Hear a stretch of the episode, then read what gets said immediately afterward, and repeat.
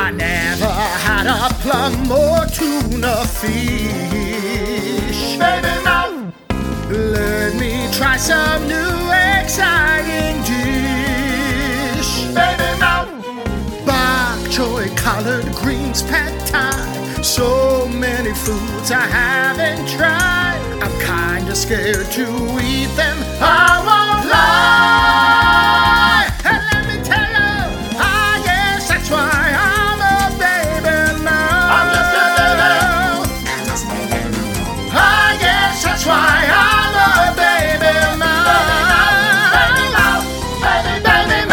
Welcome to Baby Mouth. I am Jimmy Smagula, and I am, in fact, going to try olives for the first time this week, and I'm sure a lot of you can't believe this. I am an Italian man. I grew up with an Italian mother and in a very Italian household. Olives are just something that has scared me for my entire life. I'm not even enjoying looking at them in the jar right now. They're in an olive juice that I don't want to try. But something that I am excited about is my guest this week. She is one of my favorite people. She is one of truly the funniest people I've ever met. I'm going to be laughing a lot this week, and you're going to be laughing a lot too. She's already giggling, you can hear. And, you know, she's a writer. She's an author. She created and just show ran this show on Amazon called Yearly Departed, which was basically a funeral for 2020, which God knows who doesn't want to watch that. It is terrific. Here she is, Bess Kalb. Bess, welcome to Baby Mouth. Jimmy, it is an honor to be here for your strange food crisis that's unfolding as a podcast. Well, it's very... I'm here as a friend. I'm here as somebody who loves you and cares about you and your well-being. And I, if you need to do a podcast to work through it, fine. Here I am. I do. And let's get through this together. You know, it's funny because not only are the olives a crisis for me, but originally you had selected plums. Yes.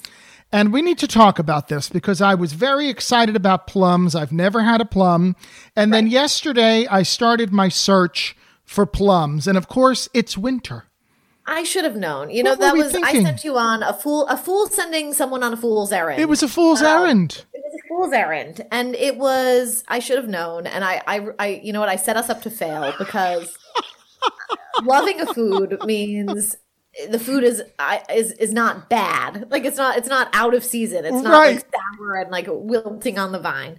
If you're going to eat a plum, we will go to like Umbria and find a plum tree in the summer. We should be doing these on location, Bess. What are we doing? I assume your budget is $80,000 per. The budget's about, the olives I think were $6.99, and that's about right. Okay, that's about right. Up it up. Let's get it up. I think we should do a luxury food cruise to the Mediterranean. Just a cruise ship of luxury. Bill it to Spotify. Who's going to know? Yeah, exactly. Yeah, they're not paying attention over there. Right. They've certainly got the money. Oh, my God. Yeah, come on. So I am sorry to set you up for the plum run. Oh, don't apologize. It was just hilarious because I thought, why did I say yes to plums? Obviously, because, I had done figs like last month, but I had to get dry figs because like plums, figs were out of season. Yeah. But... Oh, well, then you haven't had figs. That's right. That was a great episode. But if you haven't, you have to have a real fig. I feel like you should reprise that one. And you've had real figs. Yes, I'm an adult. I'm a 30-something-year-old woman. I've had figs. I've existed in the world not as a, what do we call it? A baby mouth. A baby mouth. I'm an adult mouth, so I've had fit.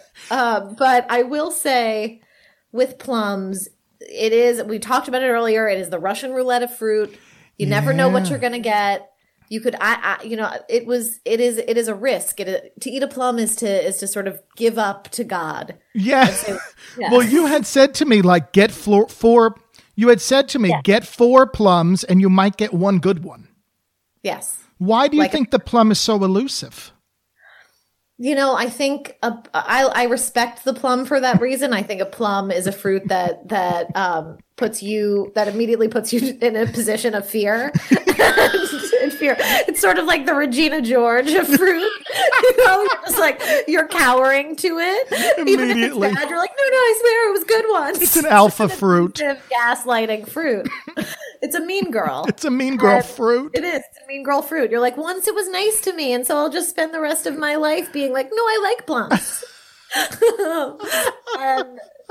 But we're not eating plums today. Today, no, we're going to do these olives. And like, honestly, I know that the podcast seems shticky or something, like I've got a little hook.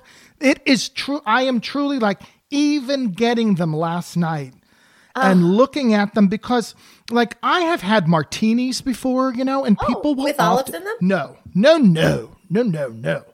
But people will even just say, like, I want the olive juice. Like, there's something about, like, you want all, there's something about the fact, like, I'm looking at them now in this glass jar, and they're sitting in, like, a juice, their own kind of juice. What is the juice of the olive? It's just the brine. It's brine. And nobody asks what brine is. I think maybe it's the ocean. I don't know. It's not the ocean, is it? No. Oh. It's brine. It's I don't know what that is. You know, it's like asking what is contact solution. I know I'm not making it appetizing, but the a brine is a separate solution from olives. Brine is the way that the olive turns from this inedible fruit from the tree into this sort of pickled-ish. Are you kidding? I didn't know that. No. The olive turns into something. An unbrined olive is just sort of it's biting into, you know, it's biting into a condensed leaf. It's not an edible thing. It's like eating a flower. But I didn't know that. Yeah, I mean, apparently in Italy, like they could be good and sweet off the tree. But this is to eat an olive is to eat a cured fruit. And I, as I'm hearing you and watching you viscerally react, I wonder if a lot of this food aversion stuff is visual for you. If the turnoff is how it looks. Absolutely. It has very little to do with how it tastes. But it's funny because my mom, you know, I have my mom on every episode. So at the end of this episode, she'll come on. And I'm sure she's had olives, and I'm sure that she probably likes being an Italian woman. I know. I just feel like, and listen, this is something that I've known about you, but through Bridger, for years, you know, I remember Bridger going like, we would go here, but Jimmy's not going to like it, and I would be like, oh, he'll love it. What are you talking about? And Bridger sort of like protecting you very sweetly was like, oh, it's not his thing. And then you send me this list, and I'm like, I know this is some girl interrupted shit. I know all sushi. I've never been to a sushi restaurant. I think I tried a California roll once. Right. I remember that on the list. It was like sushi except California roll, which sort of apparently like is cooked. Very brave. Yeah. You know, I think it's something that is so understandable because a lot of these foods on your list don't look at, like, who wants to eat dead raw fish? Like you don't want to eat it except tasting it, and the experience of that flavor is actually really good. Although I do have like baby mouthish stuff with sushi too. I don't eat eel. You don't eat eel. I wouldn't consider that baby mouth though. I mean, I think I would never eat an eel. I don't even know what that is. Okay, good. Know what I mean? Because like I know. Yeah, I mean, how can you eat an eel? It's called unagi, and it's a delicacy, and I'm very wrong to not like it. But growing up on the East Coast, I would swim in ponds. And there were eels on my legs, and I can't do it. What other kind of foods do you? Well, let me ask you this: growing up, did your parents introduce you to a wide variety? Were you eating like Thai food and Japanese food? And because I was not. Yes, I know, and I listen. As a mother, I know. Blame your mother. Yeah. And we do on this podcast every week. I know. Your mother, who is an icon, and I adore through your impressions of her. And she is a gift. Yes, she is. But she's a gift, and she's given you a curse. That's right. That's right. That's like a very deep cut for crossover listeners. It is a huge crossover too. I said no gifts, my boyfriend. Jimmy, was that an Easter egg? Be considered. Could be considered one. Could be considered one. To answer your question, I grew up, I like to say I grew up in New York City. I grew up in Westchester, but I grew up as a young child from ages 0 to 5. I grew up in New York City. Yeah. New York adjacent Westchester. For sure. Well, I was in New York City until I was 5, and then we moved to the suburbs from 5 to 14, and then back to the city for high school, which is, if you need to dox me or figure out my identity, you can see places that I've lived. I don't need to do that. I can just ask you. Yeah. Yeah. And so that's, and my mother's maiden name. So I grew up in New York City as a very young child. And because of that, I was exposed to a lot of different kinds of food. Yeah. And I had parents who both worked. And so we ate a lot of takeout. And our options were, I definitely had a lot of Italian food. Delish. We lived on the Upper West Side. There's a lot of good Italian food up Arlington Heights. But I had, sag paneer as a little kid and, a very Americanized version of Indian food, definitely. Oh, but I didn't even know what that was, sag paneer. Yeah, no, listen to me throwing it around. Monsoon wedding over here. But Chinese food was a big part of our life. Yeah. And I think I had this sort of idea of food as being from many different cultures. I also had a dad who's a very pretentious man. Yes. So like his spices come from Little India, and like he'll grind his own. Oh. Before it was hipster, he like had a mortar and pestle. And I enjoy that. I think that's great. I admire that. I do. Yes, and he would love to hear you say that. I do. That's why he does it. Well, I like someone who really takes care in their cooking, because unless he's just cooking for himself, which I doubt it shows that he's caring about you and he wants your experience to be authentic and good. Yes. And I mean, the real twist is he would cook for me and for my brother. And, he would make his own preserved lemon, and he would soak beans and make ossobuco. Whoa. Like he's an actual gourmand. In our house, in our apartment, we have like back issues of Gourmet magazine and Savour and like, the whole thing. And like, he has the same cast iron pan that he's had since, he was in his 20s. He's like he's very serious about cooking. And he is married to my mom, who is a baby mouth. My mom has almost, and I was waiting till I came on the podcast to tell you this, and it's part of why my mom has almost all of the same food. My mom only eats cut up cantaloupe, cottage cheese, like plain chicken. Yep. Italian food is generally okay. Okay. But we sound like the same person. I enjoy a cut-up cantaloupe. The idea of her eating sushi is like the idea of her manning a flight to Mars. Like there's no. So how do her and your dad eat meals together? My dad, sadly, or like, does he just cook for himself? My dad would cook for himself and me and my brother, who eventually got kind of turned by my mom when we were like 10. Yeah. They were like, we just want chicken and like, really? And like pasta, lasagna. But my dad kept at it and like would bring food to like the nurses at work and like always like baking bread and like has a sourdough mother before the pandemic. And like, a real food guy is married to a woman who like literally a meal for her is plain cottage cheese, like bread, cantaloupe, and like it's insane. There's zero variety and no adventure. She would never eat Indian food. So would you say that because of that? Because I get interested in like the emotional connection that people have to different foods and meals, because I have such emotional connections to the things that I ate, to the same 7 things that my mother made me as a kid. Do you have that emotional connection, or because you didn't, it wasn't like that for you growing up? No, I mean, my mom would make the same. My mom would make just sort of like plain lasagna with like the polio ricotta and bread and mozzarella. That sounds like a dream. It is a dream. It's great food, but I have never once craved it because I saw it as this like, I had the other way of being in my house. If that was the only thing, I would be like, this is my food, this is my comfort. Then my dad would come home from work and be like, here, I'm like hand making these kimchi dumplings. And I'm, you know, I know. It's like, wow. Yeah, I feel like I could have easily been like you. Just a lost, terrible soul. But I'm getting better. I'm getting better. Like, I mean, I had pad thai. I enjoyed. I thought pad thai was soup. That you did that. It was delish. And a chicken jalfrezi, Indian food, which I never had anything even from that nation. Right. And what an amazing thing you're doing. Yeah. It's something that my mom will never do. Like, you are pushing yourself to be a grown-up mouth. Is there anything that you are afraid to eat?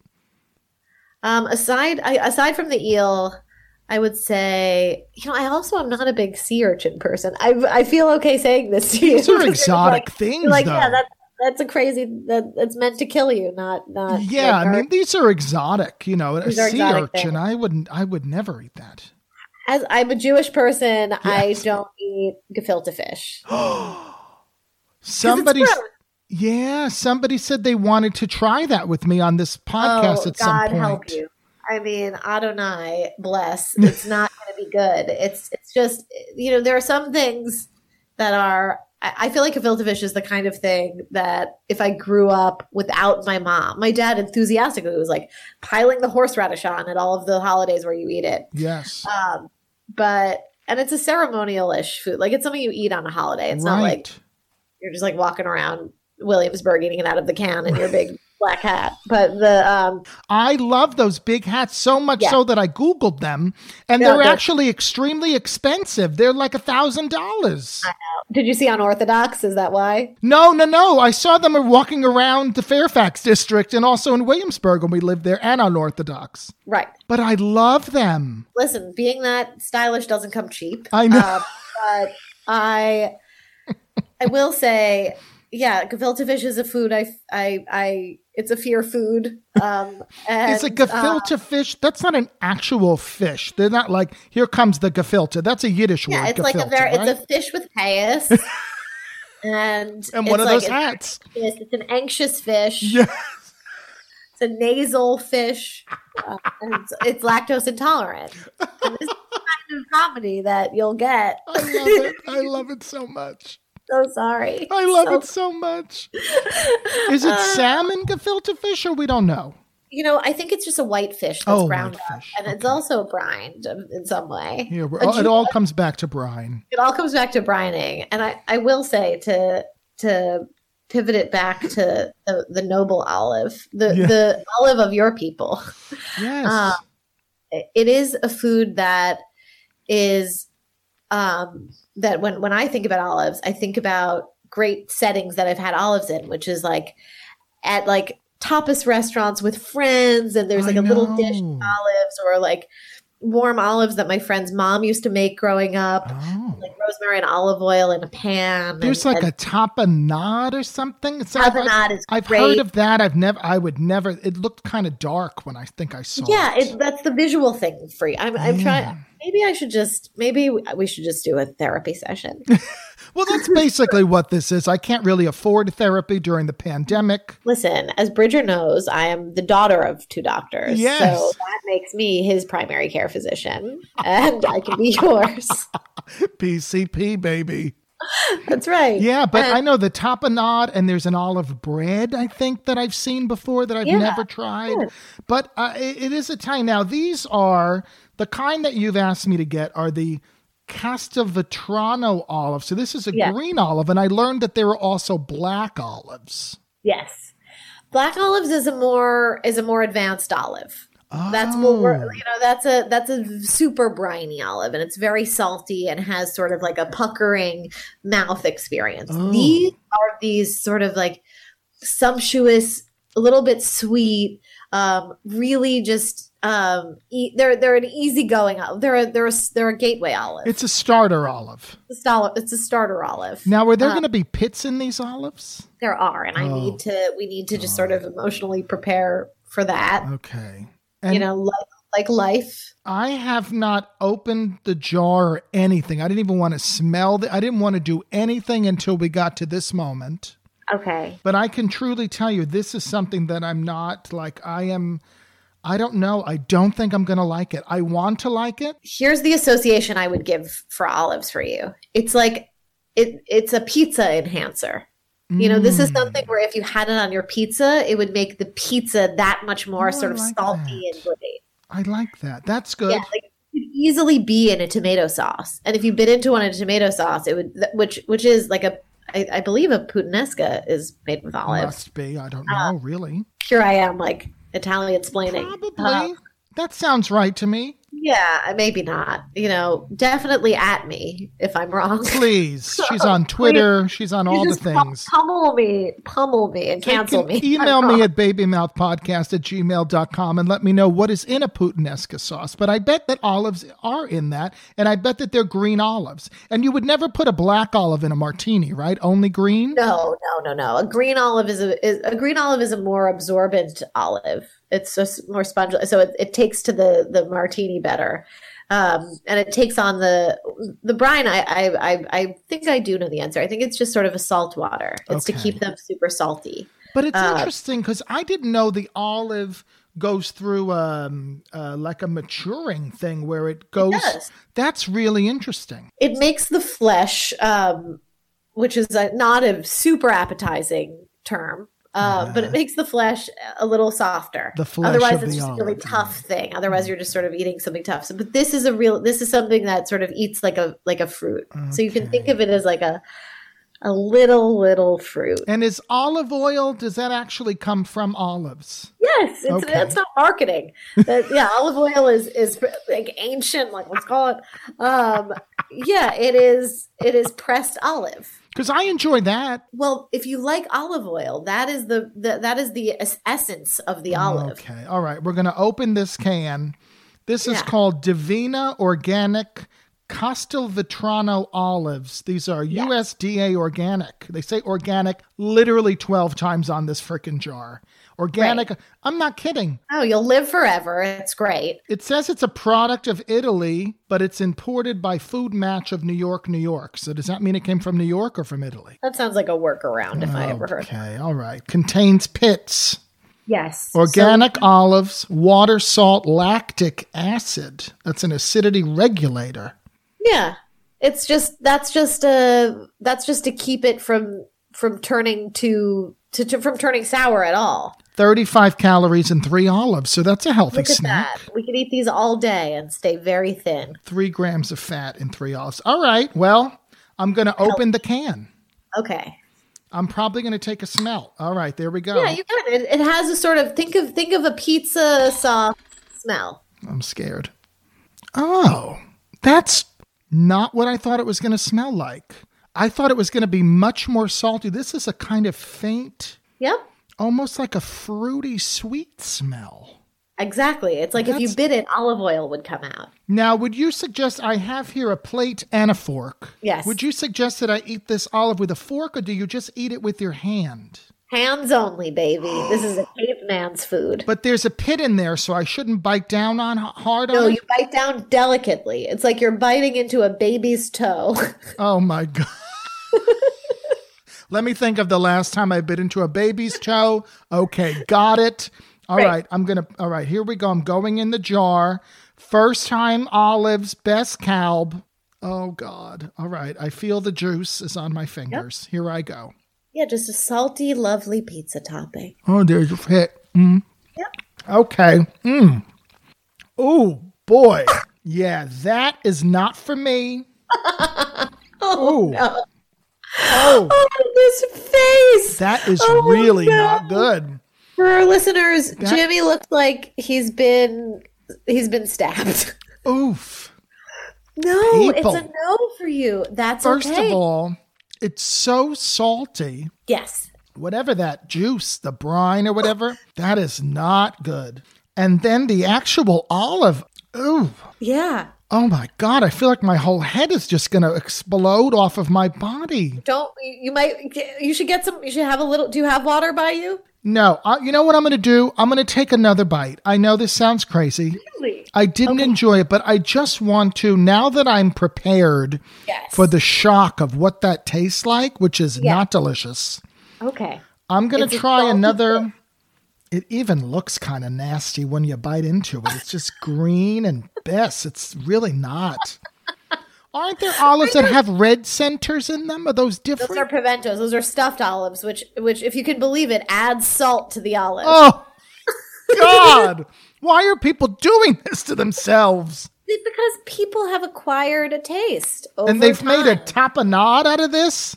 Yes, it's a lovely thing to eat on some focaccia. So you have on some bread. All right, I'm going to take another bite because why not? I'm doing my own podcast. Yes, I'm so sorry. I feel like I'm torturing you. No, do not listen. This is the point of this whole shebang. This is great. I'm here with you. I am accountable for your pain. It's not and good. We're going to get through this. Try another bite. Here's another little bite. It's weird too with the pit inside. It's not. Yeah, it does. Work for it. Yeah, it's not an enjoyable experience. It's not meant to be. It's not like a. It's not like a Cheeto. You know, you can't just pop it. I love a Cheeto. And not think about it. Cheetos are so good, though, aren't they? But that's an extremely salty food. I guess this just has that olive oil fruit that happens to be salty, and it isn't just a fake cheese thing. I'm gonna try another bite. Yes. All right, here I go. Oh God. Think of it on pizza. Nope. Oh my God. It's what like, my oh God. It's like sour. Is it supposed to be like a sour? It's like fucking sour and salt. It's so not, that's not good. I'm sorry. Yeah, no, you're not. I will say this. I picked a food that a lot of people don't like. I'm having a coffee. That I have friends who are normal, not like you. They're normal people. Adults who will say no olives. It is a very, very. It is something that you, as an adult mouth, are allowed to not like. Now, if I had, because there's so many different kinds of olives. There's pimento, like you said. There's all kinds. So, they all taste? They all taste like this. This is the easiest olive to like. I mean, unless the like the garlickiness of I mean, there are blue cheese stuffed olives, which I feel like are the two things that would I think you might have to go to the hospital if you had one of those. I don't think I've ever had blue cheese that I can remember. I mean, oh God, have you ever had brie? No. I've never had a lot of cheeses. There's a world of salty, unctuous foods that have kind of a funk to them, and olives is in that category. So that's your like your camembert, your brie, and these are things that I love. But if I were to, and I will say this, wait, have you had pickles? I have, and I don't, but I will never get them. Like if I cannot have them on a hamburger, then I won't get them. Like I'm not into a pickle. This is so they're in the same so I feel like there's a category of things that are the salty, briny things. That's pickles and olives and kimchi. These are maybe not foods that we are ready to go for, but trying them allows your brain now to understand an entire category of foods that people are eating and enjoying. Oh my God, that was really, it's vegetable-y, but it's sour and salt. Yes. These things that you are describing as disgusting are things that to me are delightful with a glass of rosé. Yeah, a lot of people must really like that olive, but I just, It's also, unlike a pad thai, it's not like a food that you just dig into a bowl of. You'll have like 3 olives. Right. And you eat them, mostly people eat them on a tray with other things. They're usually paired with something, right? Yes. You can have them with like an almond, a Marcona almond, or a... Or, you know, I think just an olive bowl with herbs and olive oil heated up a little is really, really delicious. But it's a lot to mentally prepare for and work around. You've got an impediment right in the middle. Yeah, it's not even easy to eat. It's like it makes it difficult. It's not good looking. It's not. We picked a tough one. But I'm glad. I don't regret it. I think is the purpose of the podcast to convince you to like foods or to convince you to try foods. Just to convince me to try them, to at least just say, you know what? I have tried an olive I don't enjoy. Right. And I don't want it to be the kind of thing where it's like, I'm making you eat a gross out thing. Like no, that's not the point either. Some kind of James Corden bit. Like right. It's not that. No, it's not that at all. It's, I want to try things I've never tried before. And millions, probably tens of millions, we could even maybe say 100 million people on Earth love olives. Oh, I would give it an easy billion. A billion people like olives? There are 9 billion people on Earth. I think if you line up 9 people, at least one of them is going to like olives. 1/9 of the world. I would say at least 1/9 of the world loves olives. And I would say how many of that 1/9 of people are Italian? A lot.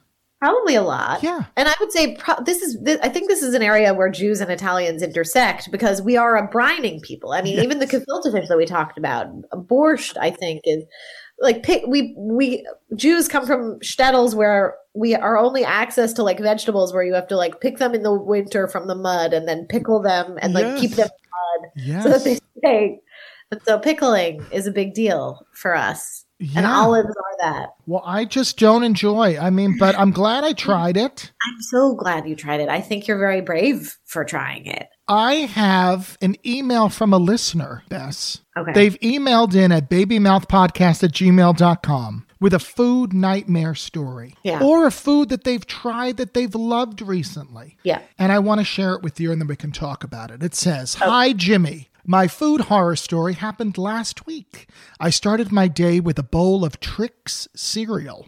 Okay. I poured myself a bowl, and it was that awful moment where there isn't enough for a second bowl, but too much for only one bowl. I decided to risk it and eat the rest of the box, thinking, hey, I was going to go to the gym later, and I could use the extra energy. Fast forward to the gym. I was feeling really good, so I decided to push myself just a little further on the elliptical. After a half an hour, I began to feel lightheaded and nauseous. I got down off of the machine. I knew what was coming next. I dragged myself to the bathroom and threw up the same bowl of Trix I had only hours before. I was so embarrassed, only to see the man at the front desk waiting for me outside the door. He saw the whole thing. I had to tell this very attractive, toned, Greek god, gorgeous man that I wasn't sick. I don't have COVID, but in fact, I ate too many Trix before I came to the gym. I can never look at Trix the same way again. All the best, Hannah from Omaha, Nebraska. Sweet Hannah. Now, Bess, have you ever thrown up in public? Oh, my God, yes. I am like, since I was a child, I was just a barfy kid. No.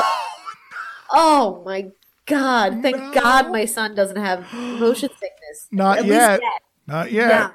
Might. Oh my God, I deserve it. My parents would pack extra changes of clothes for all of us when we would go on a plane. That is or when we go on a long car trip. That's terrible. When I went to sleepaway camp, I had to sit in the very front seat of the Greyhound of like the coach bus that would take all the kids. Like I couldn't I had to like just pretend I wasn't there on the bus and then like friends once I got them. I'm so motion sick. Oh, like if I'm on a boat that is not going 90 miles an hour, I'm seasick. So I am such even a now. Even now. Oh my God. You know, I have to say no if that, I mean like I'm invited on a boat. Right. But there were friends of ours whose parents did the thing where they sell everything and sail around the world on a sailing ship, and they met up with us, but they're all away. And the parents came to like the harbor where we all were, and there was the option to be on their boat. And I remember this was like maybe 5-6 years ago.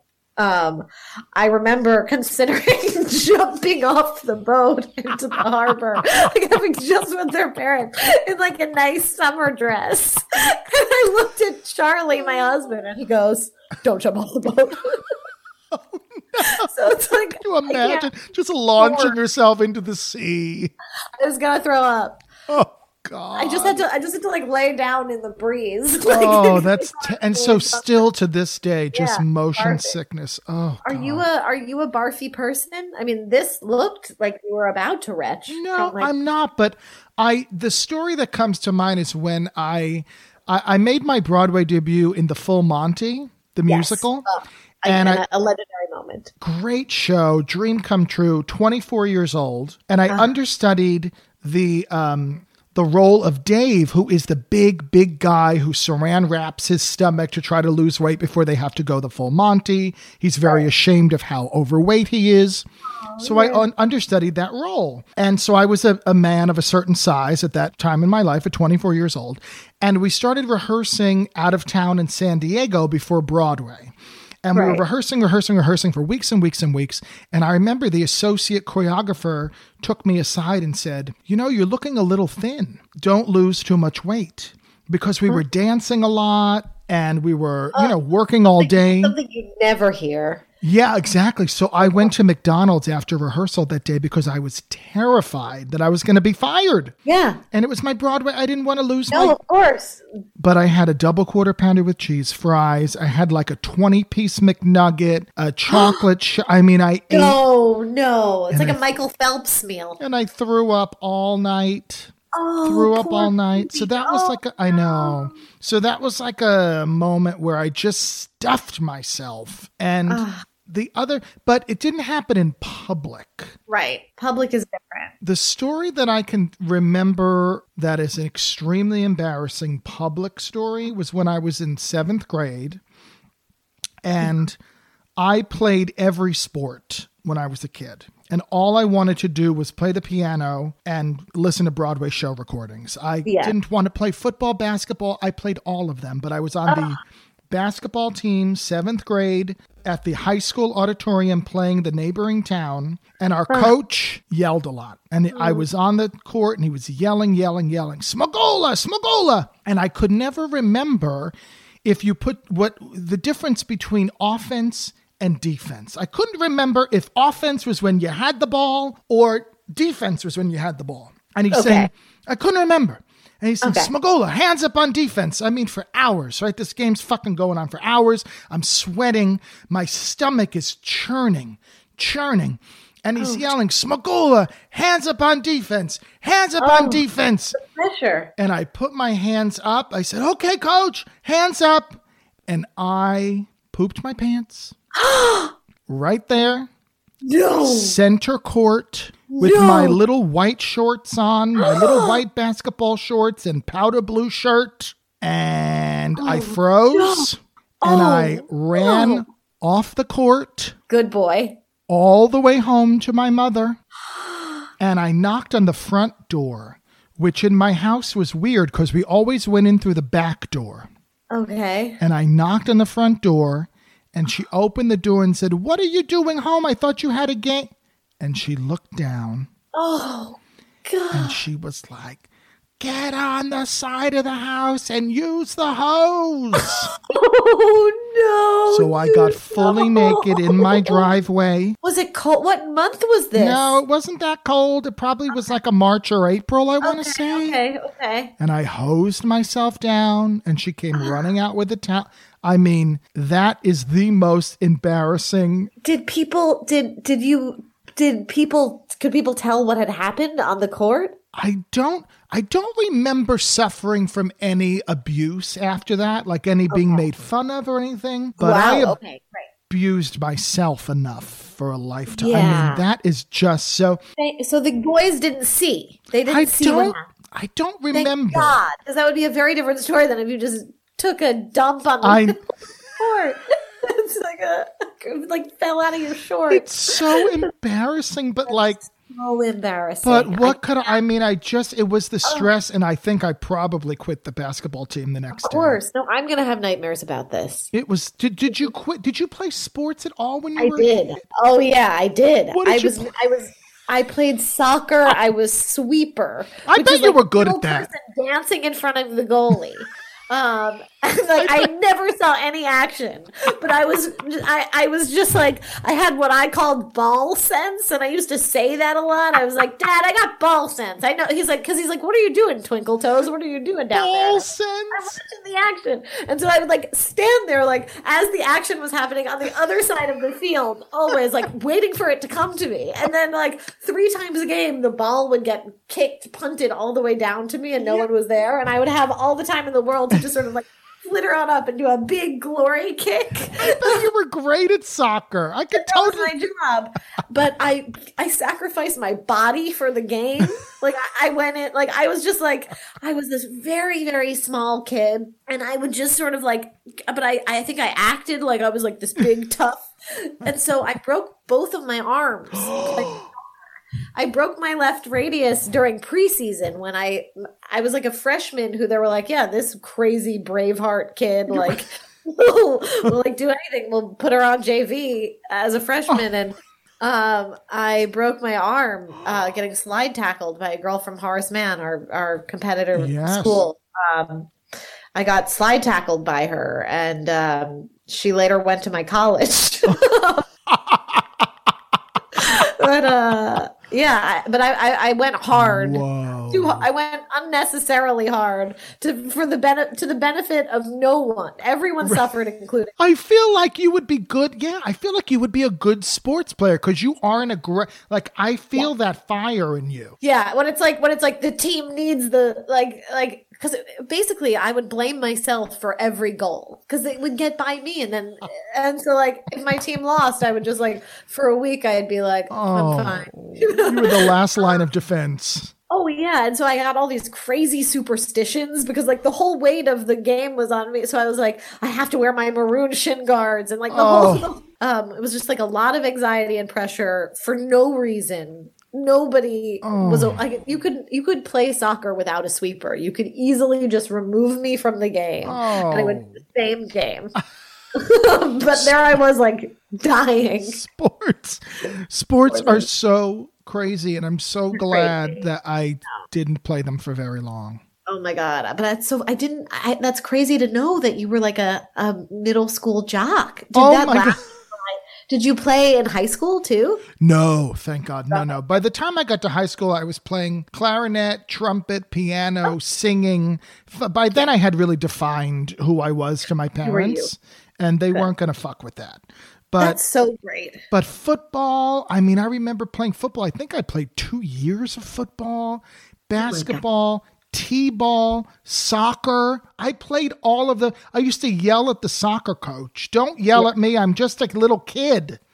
We had a very similar experience. I love "Don't yell at me. I'm just a little kid." That's a wonderful. That I hope he remembers that for the rest of his goddamn life, his short life. If he's Coach Bauman, I remember them all. I do too. I mean, I the only person I have hit, except for like my little brother on a car trip, but like the only person I have physically struck in the face was my an elementary school soccer coach. Oh my God. Yeah, he got in my face, and it's a similar thing to the hands up on defense. We were children. I think I was 7 or 8. Like you're in second grade, third grade, like a baby child.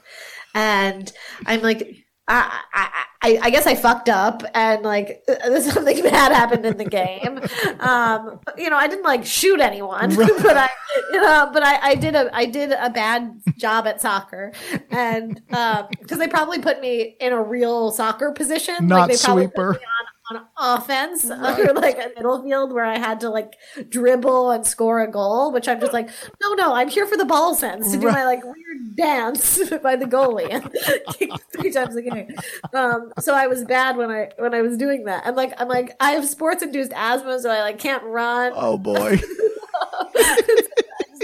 I start like raggedy breathing if I have to. So I did bad. Like I get why he was yelling at me, but he got in my face, and he's this like lawyer, this mean guy with like slicked hair, looks like he's in like Wall Street or something. Oh, in my memory, this big tan rectangular face and his like fancy college sweatshirt, and like who's he trying to impress? Right. And then his big coif of black salt and pepper hair. Oh, boy. He's screaming in my face. And I don't remember what he was yelling, but I remember his nose was so close. I remember I could smell his breath, and then his like nose was really close, and he was like hunched over yelling at me. And so it was like a reflex. I just looked up and I put my hand in a fist and I just punched the side of his head like a piñata. Oh my God. Yeah, and he was so shocked that he fell down. He was like, oh my, and like held his face. And then I'm standing over him. Like, I clearly couldn't have hurt him. I was exactly. But he fell down and was clutching his face. And then my mom ran over and she was like, oh my God, Bess, what did you do? Like, you're not a violent child. Like, and I'm like, and I was looking at my fist, like, what did I do? And so I had to apologize, and we had to go over to their house. And like, I remember my mom like making bad food for them, and I think she like got the little girl, his daughter, a bracelet from the village jeweler, and the whole thing was a nightmare. But I get it. And was that the end of soccer for you once you punched the coach? Oh, for whatever reason, then I was like, this is my sport. You went even harder. I did. I was just like, there's nothing I won't do for the game. What happens if you, because you have a son who is the most adorable, telling you, he's the most adorable child. He is. No, it's the craziest thing. My husband is very handsome, and for that reason. I mean, this child, my son, is a very, very happy boy. Yes, and so he is. It is very cute to be around a very happy guy. Oh, but now what happens if what if he says, like, I want to play football, I want to play, because I have a little nephew who's four. Oh my God, he's four now. He's a little sweet baby. I know, and now he's sweet little... He's the cutest. Oh my God, with his cheeks and big eyes. But thank God he's into music and not into... Not that there's anything wrong with sports. Everybody plays sports. It's great if you enjoy it. More power to that. But I just get nervous that he's going to hurt himself or have some kind of brain damage or a concussion or something in football, you know? It's documented. Like, that's just what happens. Here's the thing. Charlie and I have talked about if our son ever wants to play football, and it's just such a simple no. Like, there's just as long as we are his parents, like, we can elect not to like take him to the practice, buy him the equipment, and play. Like, but I really have to say this. I don't think, and I know he's just 1.5. He's 17 months old. Yeah, I'm like, how old is he? He's almost 1.5. I do not think football is in this guy's future based on the things that he is into. You would think genetically. I mean, I know your husband very well. I know you very well. I know Charlie very well. He my husband's like a soft music man. His high school, you were required to play sports. Oh. And so his like workarounds were like the weird sports or things that were non-conflict. He would do like running. Yes. Hardcore. Yes.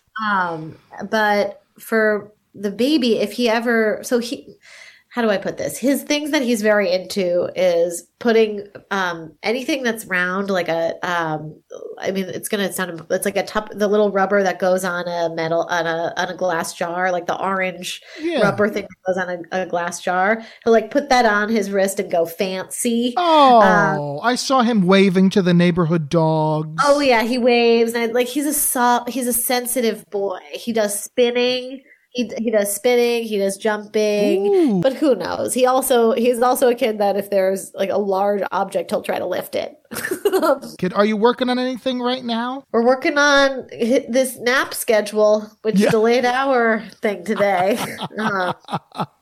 This kid who is very cute and sweet has dropped his second nap of the day. And so what I thought would be free time was... He's growing up. He's growing up. He's a grown boy. But they're going to make your book into a film. Yes. I'm working on the screenplay. I owe a stage of it very soon. That's incredible. That is incredible. The book. It's called Nobody Will Tell You This But Me. Yes. They have optioned it. Hollywood came a-knockin'. Oh, thank God. Thank God. Thank God. And I'm the writer of it. And so I'm doing that part of it. That's so great. I hope so, or not, because most movies are not good. And so I know you, and I've read your writings, various writings, and they've all been good. So God, I hope people like it. And if not, I'll be here doing fancy dances with my baby. Thank you for coming on to Baby Mouth. I'm sorry that I did not enjoy these olives. I should apologize to you. I'm sorry that I mandated you suffer. No. I will make it up to you Next time that we see each other, when this is all over, I will treat you to whatever food you want. Just a big chicken parm hero. I will. That is my comeuppance for all of this, is that I owe you one chicken parm hero. You did a great service to me to get me to try the olives that I've never, and frankly, I really did think I would like them because of my genetic makeup. I was like, well, genetically, I should enjoy, this is a food of my people. I will say this, maybe I'm just feeling hopeful from my sleep deprivation, but I do think maybe it's an acquired taste, and maybe now that the initial shock of how terrible it is happened, maybe years from now, you'll accidentally eat an olive in a pasta dish or something. Yeah, if I was at a party after COVID, when I'm at a party, and I see an olive on a tray, maybe. You're not. I will pass it right by. Yes, you will have. Fine. You know what? Here's to knowing what you like. Yeah, that's all this is about. Just try the damn food. I didn't enjoy it. No harm. I'm still alive. Wonderful. And you know what? Text me your new address, because I'm going to Postmates you guys some Italian food soon. My God. Stop it. Actually, maybe do you guys have dinner plans tonight? No. Okay, guess what? My reward for that is you guys are... Oh, come on. Too bad. That's what... I feel so bad. You shouldn't. You're doing what I've asked you to do. You're getting chicken parmesan tonight, and that's the end. Text me your address. All right, everybody. Here comes my mom. Coming on in the room. I got you. I didn't know if it was going to work. Oh. No, I don't know if I pressed the dial-in button or something. I don't know. That's all right. How's it going, Mom? It's going good. Good. You staying safe? Happy? Yep. Safe. Happy. Just want my vaccine. Doesn't look like it's coming for a couple of months. I think you'll get it sooner than you think. I hope so. You know, I was talking to your sister this morning, my Aunt Rhody, talking about all the foods that she has tried, Mongolian barbecue. She's had Thai food. Oh, I know. She likes food. She loves food. She'll eat anything. But why do you think you're so different? You had the same upbringing. You had the same childhood. Because we had a different life. She didn't get married till she was older. She never had any children. So we had two different lifestyles. She said you overcook everything and it's dry. That's partially true. Well, she likes everything with, you know, all kinds of gravy and sauces and all real rich foods with cream, and I don't know. I don't like any of that stuff. Yeah, we're very basic. We have a lot of basic foods. Yep, we do. She was talking about her boyfriend Vic. How he cooks and he grinds his own spices, and he's a gourmet cook. He makes all kinds of fish with fish sauce that she puts on pasta. I have no idea. You like? Do you like fish sauce? No, I don't want any sauce on my fish. The only thing I may put on it is squeeze some lemon on it. Yeah, I don't think you put fish sauce on fish. I think you put... you put it on macaroni or something, yeah. She was laughing. She said, what kind of Chinese food does your mother have? And I say lo mein because it's like spaghettis, and she was laughing. Yeah, it's true. Yeah, just very interesting because you had the same exact... I mean, it couldn't be a more similar upbringing. You're literally twins. Right. And yet... such different eating habits. I know. Well, like I said, she had a whole different lifestyle than I did. I guess. I don't know. I guess because you cooked more and she went out to eat more, huh? Yeah, and she was single for a long time after I got married. So she went, you know, traveling and all over and tried different things and experienced different things, and That's it. It doesn't seem like an excuse for you to not have tried foods because you were married and had kids.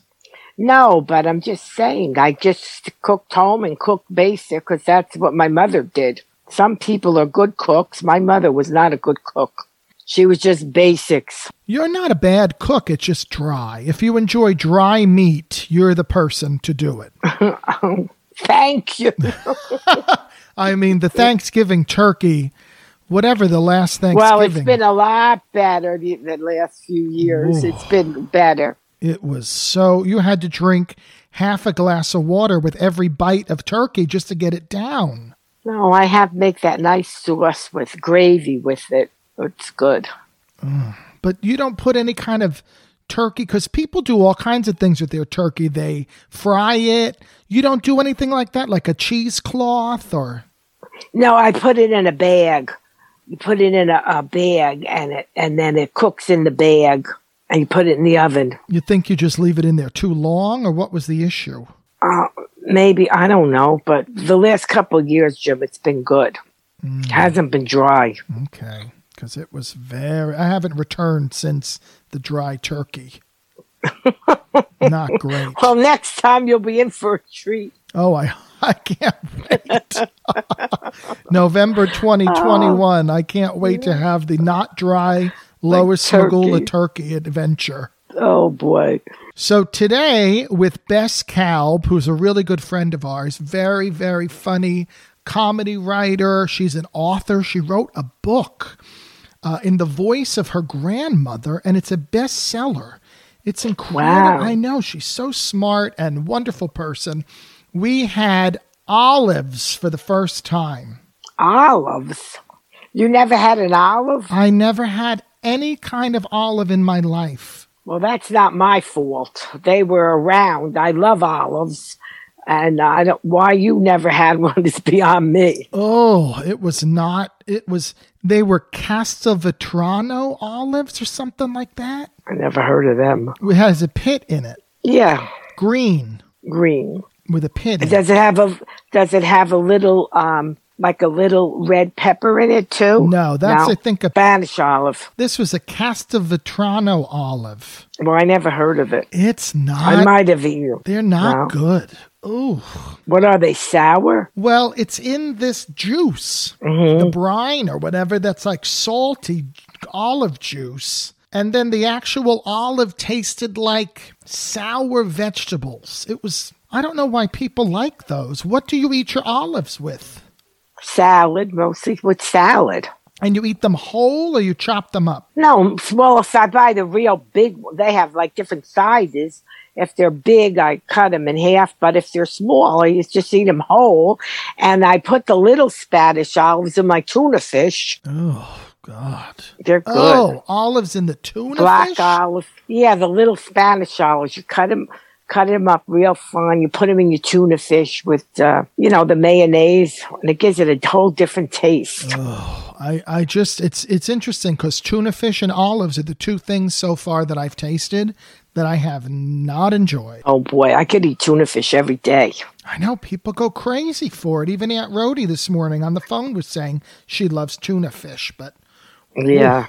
It's rough. The olive was rough, and it's interesting because being Italian, I thought my genetics would take over, and I would enjoy the olive. I thought, oh, I'm gonna love this. It'll be an Italian experience. I like olive oil. I don't know. I never heard of that olive. I might have eaten it, but I didn't know the name of it. It's just a green olive with a pit. Yeah. I took two bites. I took one bite, not good. Tried a second time, still not good. So now you know you don't like them. No, I don't enjoy them. But I'm going to do this new segment on the podcast called Acquired Taste, because everybody says olives, oh, they're an acquired taste, or tuna fish, it's an acquired taste. Like, I don't even understand, why would you continue to try to eat something that's not delicious the first time? Well, they figure maybe your taste buds will change. Right. And then the next time you have it, you might like it. Well, we're going to try this on my podcast every week from next week forward. I'm going to try an olive every week, and I'm going to see if I like it more. Yeah, well, maybe like they said, you'll acquire a taste, and you may like it then. I don't know if I'm going to. I doubt it. Well, you never know until you try. Is there anything that you tried and you didn't like the first time and now you like, that you've evolved into a taste of something? Oh, I'm trying to think. I can't think of anything offhand. You always liked olives? Yeah, I always liked them. Black olives, brown olives, green olives. They're in the salad, or if you go to like an affair or wedding or whatever, they always have olives. You can eat, you know, by themselves, right, or like in a platter. And that's how I try them. I love that you said go to an affair. I love that saying. I'm going to go, what are you doing this weekend? Well, I'm going to an affair. Well, affair could be a dinner. It could be a wedding. No, I know. I just love that saying. It's so old-fashioned. You know what I mean? Like, it's so classy. I'm going to go to, I have an affair to go. You don't really use that, but I guess you do. I guess I do. What would you say an affair is? A wedding? A wedding, a shower, a birthday party, anything that's out of the ordinary, I guess. An affair. An event. You know, an event. Yeah. An event. No, I love that saying. It's very classy, isn't it? I have an affair. I'm Lois, affair to go and to. I have an affair to go to this weekend. Go to. I don't know. I've always said that. So now I say wedding. Yeah. Or like those kind of things. Like if I have to go to a graduation or something, I say I'm going to a graduation. I don't say I'm going to an affair. Affair, I think, is like more elaborate. So only weddings are an affair? No, that the way I explain them, like I say affair, but like if I have to go to a play or something, don't say I'm going to an affair. Say I'm going to a play. I'm going to see this. What plays have you got? You haven't seen any plays other than the ones you've been in. The only ones you've ever seen are the ones I'm in. Right. No, I did see a couple that I went and, oh God, I saw the first play I saw, was Sammy Davis Jr. He was a fighter. What's the heck was the name of it? Golden Boy. Yep, that was, I saw that with Aunt Liz. Wow. She took me, went to New York. And then I saw another one. Grease. No. Oh, yes, Grease. Yes, I saw Grease. You told me that. And there was another one. I can't think of the name of that I saw. Me and Aunt Rhody went on the bus, but I don't know the name, what the name of it was. It was a musical, though. Wow. I can't believe you saw Golden Boy with Sammy Davis Jr. Yes. Do you remember it? Very little. I mean, how many years ago was that? How much were the tickets? I don't remember, Jim. I think Aunt Elizabeth bought the tickets. I remember Aunt Liz took me on the school bus to see Phantom of the Opera when I was 12 years old. See? And the tickets were $50. And we were so mad because they had just gone up from like 40 to 50 or something. Now you can't even get, like, standing room is $40. Yeah. But we went, and I remember watching Phantom as I was 12 years old. And then I remember being in Phantom, and I would look up at the same seat that I sat in when I was 12 years old. Yeah, see? Can you believe that? Yeah. It's like a dream come true. And I saw Phantom about 8 times. Well, you win it. And you would wear the show jacket, the Phantom of the Opera show jacket, and you told I know, and I'd wear it wherever I went. Still have it, and plastic. You should wear it. I know. Well, it's not a winter jacket. Yeah. Well, what else are you going to do tonight, Friday night? Tonight, I'm just de-stressing from my week. And that's how do you about de-stress? It. You don't ever take a bath or candles or anything, a bath bomb? Take a nice hot shower, and then I watch my soap operas that I taped. Why don't you tell the people what we got you for Christmas this year? They got me for Christmas this year. I got a taping of Maurice Bernard, who was Sonny on General Hospital, singing to me. And I have it on my phone, and every now and then I listen to it. Oh, good. Yeah, we got you a cameo, it's called. Oh, a cameo. And this guy who's your favorite, I don't know, he was your favorite? I don't know if he's still your favorite. No, he still is, but he's getting old now. He was young. But, yeah. He's singing. Sunnylicious, you call him. Sunnylicious. That's what everyone used to call him in his younger days. We put a little money in his pocket to do the cameo. Yeah, like he needs it, right? Well, I don't know. He's been on that show for I don't know how many years. Oh, my God. It's lucky he's still on. I mean, soap operas are a dying... I know. I think there's only 4 left. Yeah. And, you know, they have soap opera cruises where you could go on a cruise ship with the stars. Oh, I know. And I see on the internet, too, you can they go to all different places, and you can go get a ticket and go see them and ask them questions, like, all over. You wouldn't want to do that? No. I'm too old for that nonsense. I would imagine actually the target audience is probably about your age, Mom. I don't know. I have no idea, but I'm not into that. You could go down to the Meadowlands and ask Sonny Licious a question.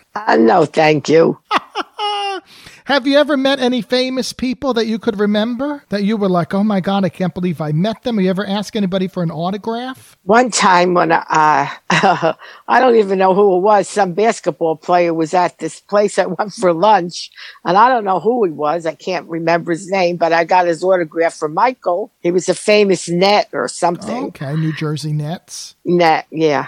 And I saw all these people going up to him, and then I said, who is he? And they said, oh, blah, blah, blah. And I said, oh, can I have an autograph?